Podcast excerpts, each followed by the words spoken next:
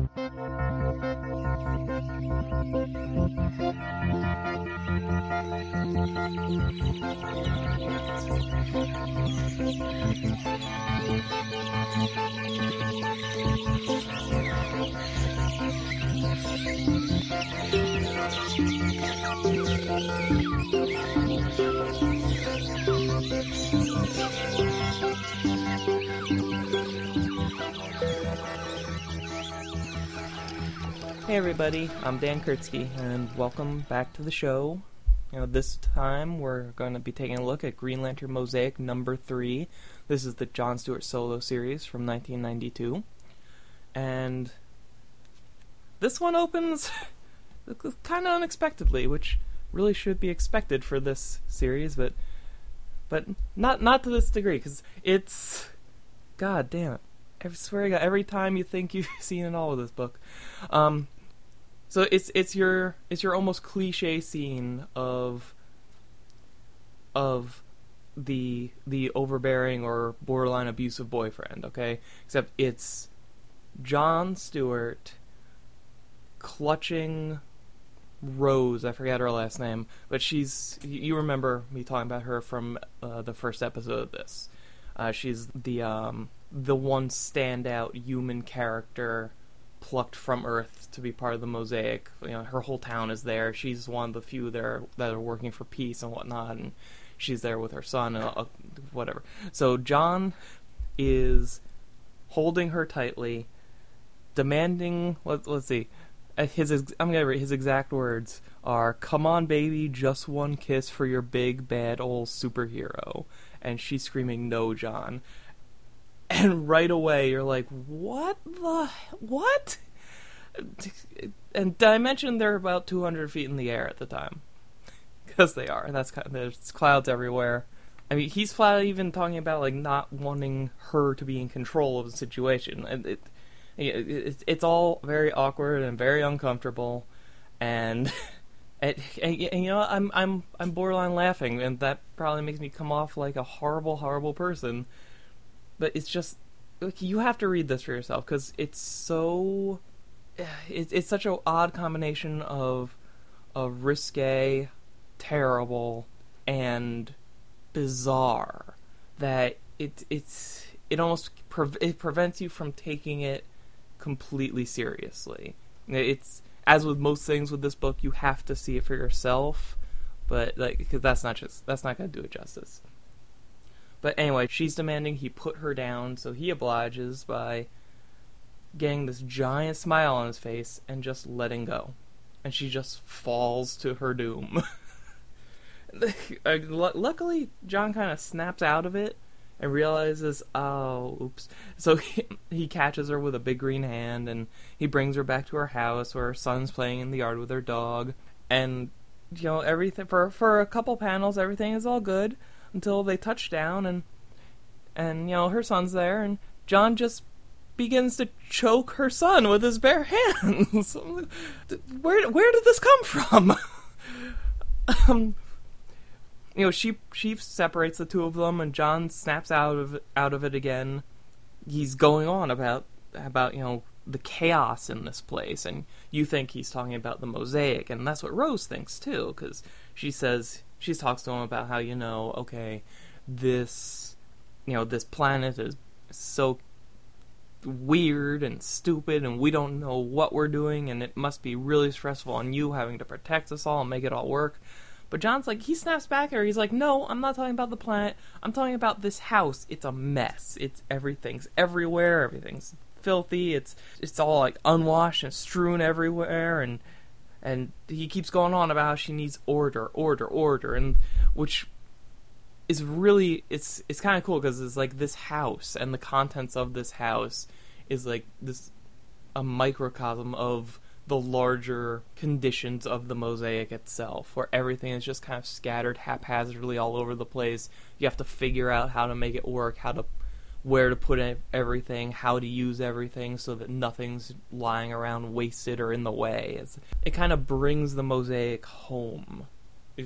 That's a terrible pun, which I didn't even do on purpose. But it kind of it kind of grounds the mosaic again in reality that you and I can relate to. Because I don't know about you, but more than a few rooms in my house are constantly a mess and constantly cluttered, and and it's hard enough to keep up with when you don't have the weight of the world on your shoulders. You know, um, combine that with the very real down to earth themes that we just saw in the last two pages because this is page three. We're only on page three.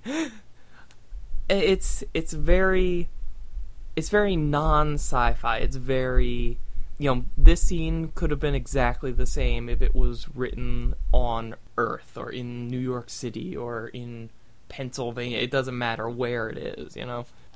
Um, um, John gets another, which I which I think is probably the second very parallaxy, parallaxian, yeah, we'll say that moment where he just kind of looks down at his ring and basks in its glow, and he says says something to the effect of, you know, with this ring I can fix everything.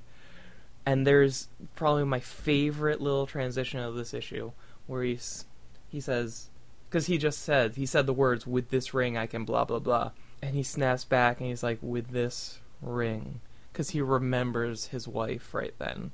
And, you know, because the whole part of the oath, you know, with this ring I thee wed, and that kind of pulls him back, and he's he starts remembering her and his loss and his sacrifice, and it makes him it, it shakes him to his core again. He just takes off. He gets out of there. You know, Rose, she's trying to tell him as he's pleased. You know, it's it's you're just under a lot of stress. You're strained. This situation is it's terrible for everybody, but you especially because you have to bear the brunt of it. And John's just he can't accept that. He can't accept that it's just the situation they're in. To him, it's very blatantly just the truth of the people who are in the situation. Like the situation itself doesn't matter other than other than the fact that it's bringing everybody's faults and shortcomings to the surface. You know, whether that be whether that be an abusive nature or bigotry or just anything or fear, anything. And as he's trying to quell all of this throughout the mosaic, it, he just he just sinks farther and farther down. He gets more and more. Is bloodlusty a word? you know, he he goes so far as to, you know, he's his intentions are good. He's trying to stop some people from beating up on a guy, but then he just keeps going, and he just get his eyes get red. His ring, like the cir- the center circle of it, starts to glow red, and this guy's just begging for his life. And John doesn't kill him. He he stops himself. But it takes this guy he's wailing on to just tell him, like, look, no, I don't. Please don't hurt me. I didn't want to be here. I just want to live. That's all and and John just kind of stumbles away, stumbles into the air, and just kind of on autopilot he finds he finds himself back to where he always finds himself, the road, the road that he's trying to build with the people of this patchwork civilization as a way to, to unify them in more ways than one because you know they have to work together to build the road and then once the road is built they'll have something to connect all of their cities but you know, every single night it gets destroyed. Not the whole thing, pieces of it. Just it's it's just just enough that they can't make any real progress. You know, two steps forward, one step back, and all that. And you know the the the workers are getting restless. They're demanding to know why John isn't protecting the road, why he can't do this. This is this is like the one thing you have to do. Just do it right and stop messing it up. God damn it! And it's not that simple, but you know what? In this situation, tension and emotion runs so high, it doesn't even matter. Nobody's gonna be rational. And you know, they're they're specifically demanding, you know, where were you today when the road was smashed? And John tries to answer, but he has no idea. He seriously, he has absolutely no mem- no memory of it. So he demands the ring tell him, where was I this morning when my road was destroyed? because you know the rings they keep they're kind of like the little black box of an airplane. You know they keep track of your movements and file reports with the guardians and all that crap. But the ring won't answer. It can't answer because somebody wiped its its memory banks, or if you want to call them, of that morning. He says, so "Who who the hell could have done that to my ring? Nobody." but me. You know, this is, John realizes, you know, he, he must have been the one to wipe his ring's records to, to hide the fact that you know, he himself must have been responsible for the destruction of the road. You know, he orders the ring to probe his own mind, and it, it this is so weird because it gets very. You get a shot of John Stewart talking to his ring, and he's telling you know the the usual stuff. You know, probe, ring probe my mind, tell me what's in me. You know, why do I attack in the night? Tell me why I destroy the my work.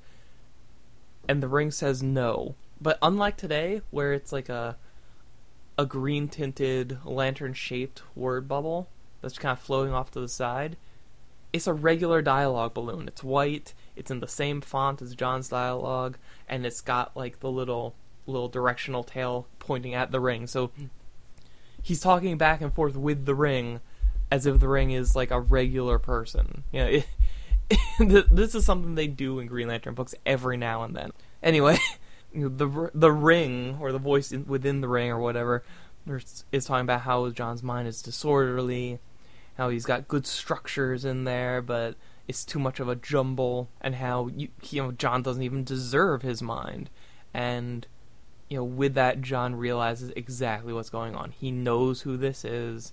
He demands that they leave, and the voice within the ring says, "Absolutely not, but you can come inside."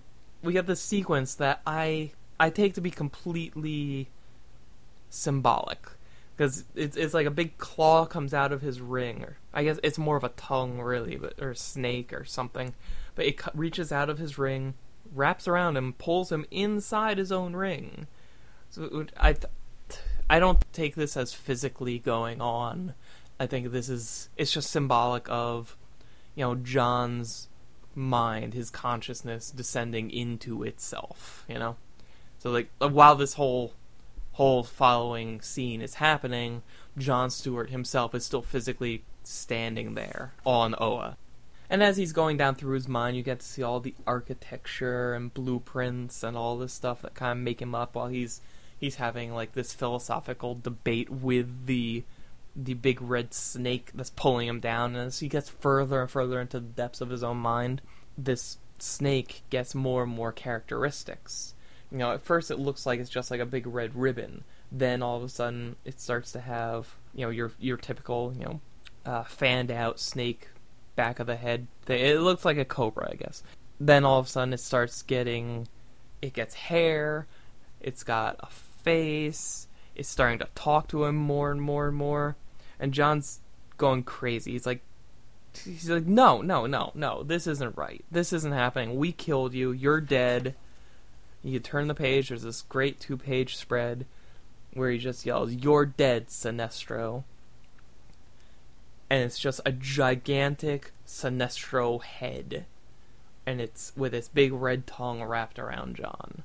It's it's it's really kind of creepy because it looks like they're in hell, but uh, I guess that's kind of appropriate since they're in John's mind.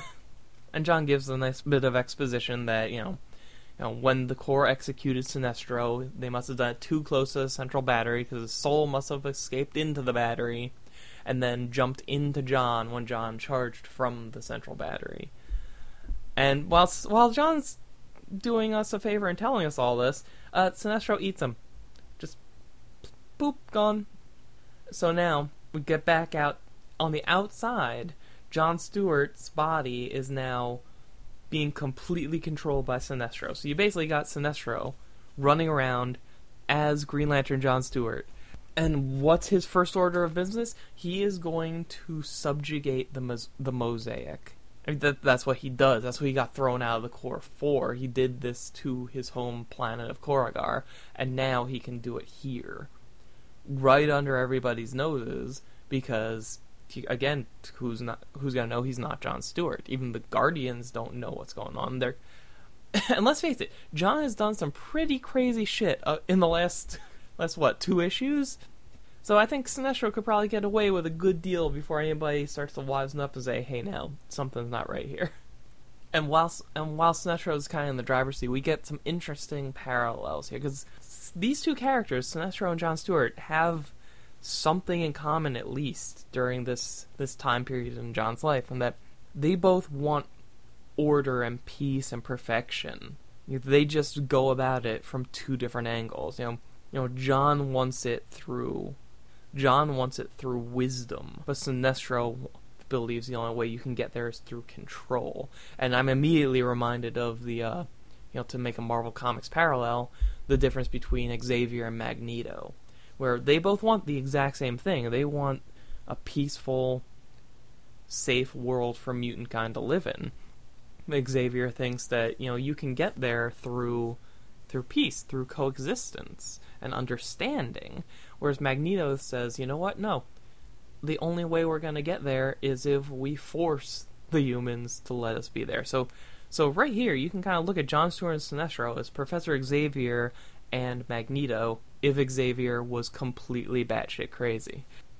And apparently Sinestro, since Sinestro's been inside John's subconscious, he's been able to see kind of through John's eyes. So he knows all about all about the mosaic already, and all about all the races there, and and he's already got it set up perfectly in his head how he's going to use them to exploit each other. You know, like there's uh, what do they call them, the mind slugs, which I take to be just really powerful telepathic giant slugs.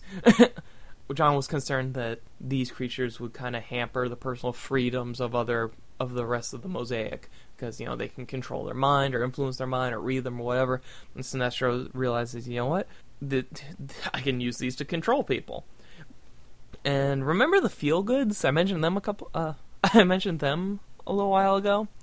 Not this episode, but you know, there's these little bears that they just empathically make you feel good, and he's basically going to use them as drugs. You know, you just they look more like koalas than I thought they would, but you know, he's he's going to use them as drugs to keep people subservient and complacent and compliant. Because you know these are the these are the little bears that as all you have to do is be around them and you feel this ecstasy you know you're he even says you know these are the opiates of my new masses and they look so afraid and while he's going off he, he goes on like this for another couple pages you know where he's he's going around he's he's corralling certain people. He's t- taking the homes away from others. I think it's kind of implied that he's setting up a harem. And while this is going on, it's really interesting that you know, Sinestro's view on society, on the way to make it work, is to basically take away people's individual freedoms. But he could not be happier to himself be free now. Because he was because he was locked inside the battery then he was locked inside john's subconscious and now he's he's in control of the, john's body now. He's free. He can do whatever he wants and the first thing he's going to do with his freedom is take away the freedom of a planet. Dick. But first we're going to go back to something very uncomfortable and he goes back to rose's house to finish what John started before and what's what's interesting is this is actually pretty redeeming for John Stewart because this kind of this kind of says to us that that whole scene in the first three pages or so was Sinestro's influence leaking through John. So John wasn't trying to sexually assault Rose, that was Sinestro. But now Sinestro's in full control, and there's nothing anybody can do about it. It gets really, really creepy. They don't do anything it's not they're not pulling an identity crisis here, okay? But it's still like like this is one of those cases where it's almost it's just as powerful to not show anything and they don't even get to the point where anything starts. So don't even get that impression that it happens just off panel. It does not happen. But it gets so close to happening that you're there's a there's a definite level of tension. You know, it's it's it's palpable. It's here um, you know, speaking of redeeming himself, John Stewart gets to gets to be the hero for once in one of these issues, and inside his own mind, he's wrestling with Sinestro, which is now a snake with two heads for some reason. I'm sure there's I'm sure there's a deeper meaning there I'm just not seeing, but you know, they're going back and forth about how, you know, Sinestro's mind is strong, it's unified, which actually might be kind of not true since it has two heads, but whatever. And he, Sinestro keeps making the case that you know John's mind is fractured. It's all over the place. It's unorganized. You know, a mind that's fractured, that's split into sections, cannot be strong. It cannot fight. It cannot fight me. It cannot be strong. Turns out, at least for the purposes of this story, a mind being fractured means that that mind can attack you from all sides at once. Sinestro gets overwhelmed and just ripped apart literally by all, every aspect of John's fractured psyche, which, which is represented by people in his life, you know, like Katma and Hal Jordan and Kilowog and Rose and her son and and Sinestro realizes he's losing control and he refuses to be trapped again. So he does the only thing he can do. He gets the hell out of there.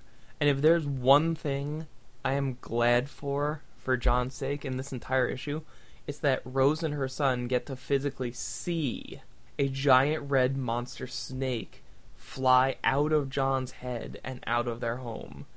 So they so there's no question in either of their minds after this that you know John was possessed by something that he was not acting the way he was because that's how he is, but because he was influenced by this weird freaky alien soul. and we get a nice ending to this issue. You know, John Stewart's you know, he's accepted by Rose and her son again. There's no I'm sure there will be uncomfortableness down the road, but for now it's okay. And he's welcome in their home again and it's it's odd. It's you get this almost picture of this nuclear family of you know there's John sitting on the couch in Rose's house with his feet up and Rose sitting next to him, kind of touching his hand. He's sipping drink, a drink from a mug that says "My Hero" on it, and the kid is off the, to the side reading or playing or something. Maybe, help maybe he's reading this issue. Who knows? I wouldn't be surprised. but at the same time, he's kind of unsettled because something's missing, something red, and something red again, referring back to Sinestro, which. All right, there, there are a few things I take from this. Right, first of all, first of all, John seems almost uncomfortable in this this brief moment of normalcy. You know, you know he and he's he's looking at the cup that says "My Hero" on it. He's kind of has this look in his eyes of of you know that's wrong. This is wrong because I get, since Mosaic started, he really stopped being a superhero. You know, he's not even like he's not even a regular Green Lantern anymore. You know, he is in powers and in name and in concept, but he's he's he's trying to be the architect of a civilization, basically. To He if it looks like it feels wrong to him to be referred to as a hero. In the last panel, he's looking longingly out the window. It says something's missing, something red, and it makes you wonder, like, how big a part of him had Sinestro come to be? how big a part of all this because like Sinestro has been inside John since before the mosaic started. John Stewart has not experienced the mosaic or an attempt to make the mosaic work without Sinestro inside him influencing him in some way. So, you know, how much of what he did was a direct result of Sinestro being there, and how much of it was a direct result of just John's mind and how much of what John's mind is and has been is the result of Sinestro's manipulation, if any, if any, before this issue. You know, it's it's a real chicken and egg kind of thing. You know, did John get mostly where he is because of himself or because of this external internal force?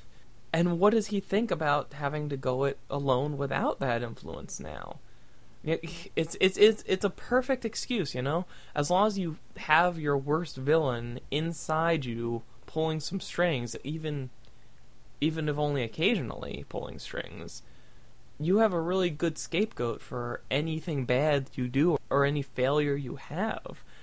But now John doesn't have that crutch anymore. He doesn't have that safety net, which you know, Sinestro's soul is grafted into your mind. That's a safety net. Jesus Christ. Um, another thing that I thought was pretty interesting to think about is that, you know, okay, in current continuity, we, you know, quote unquote, discovered because it it was retconned that Sinestro never died.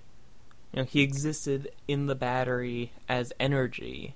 Uh, eventually, the Sinestro that would emerge in Emerald Twilight and be killed by Hal Jordan was just a really elaborate construct that Parallax made. Because, you know, Parallax was in the battery, and, you know, Sinestro woke it up, and they became buddies, and and they orchestrated the whole Emerald Twilight thing and the fall of Hal Jordan and all that.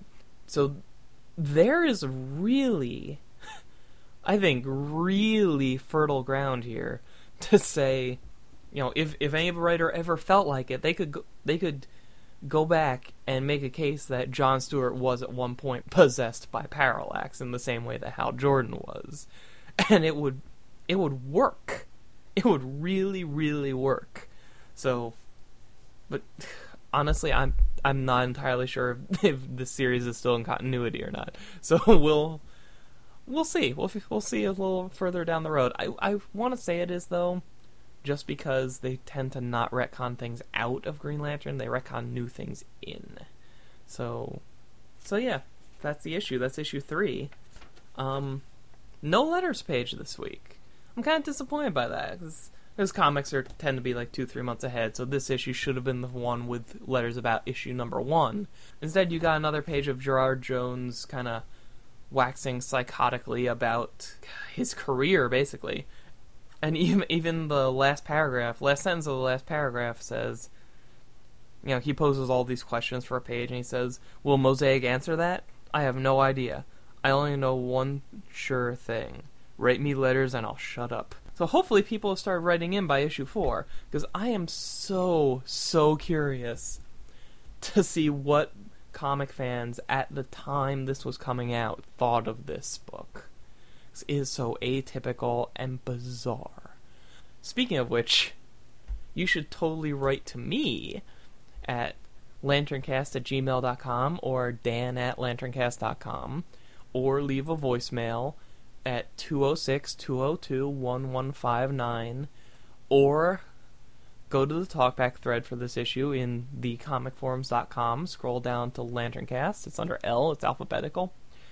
I'm just really really curious to hear cuz this is this is one of those books that I don't think a lot of current uh I want to say current how do I want to word this? If you came on in the Geoff Johns era, you've probably never heard of this book. Or if you have heard of it, you've most likely never read it. And even if even if you hadn't, hell, I started reading decades ago and I never read this book until now. So this this is a very kind of under the radar, you know, indie Green Lantern book if you want to call it that.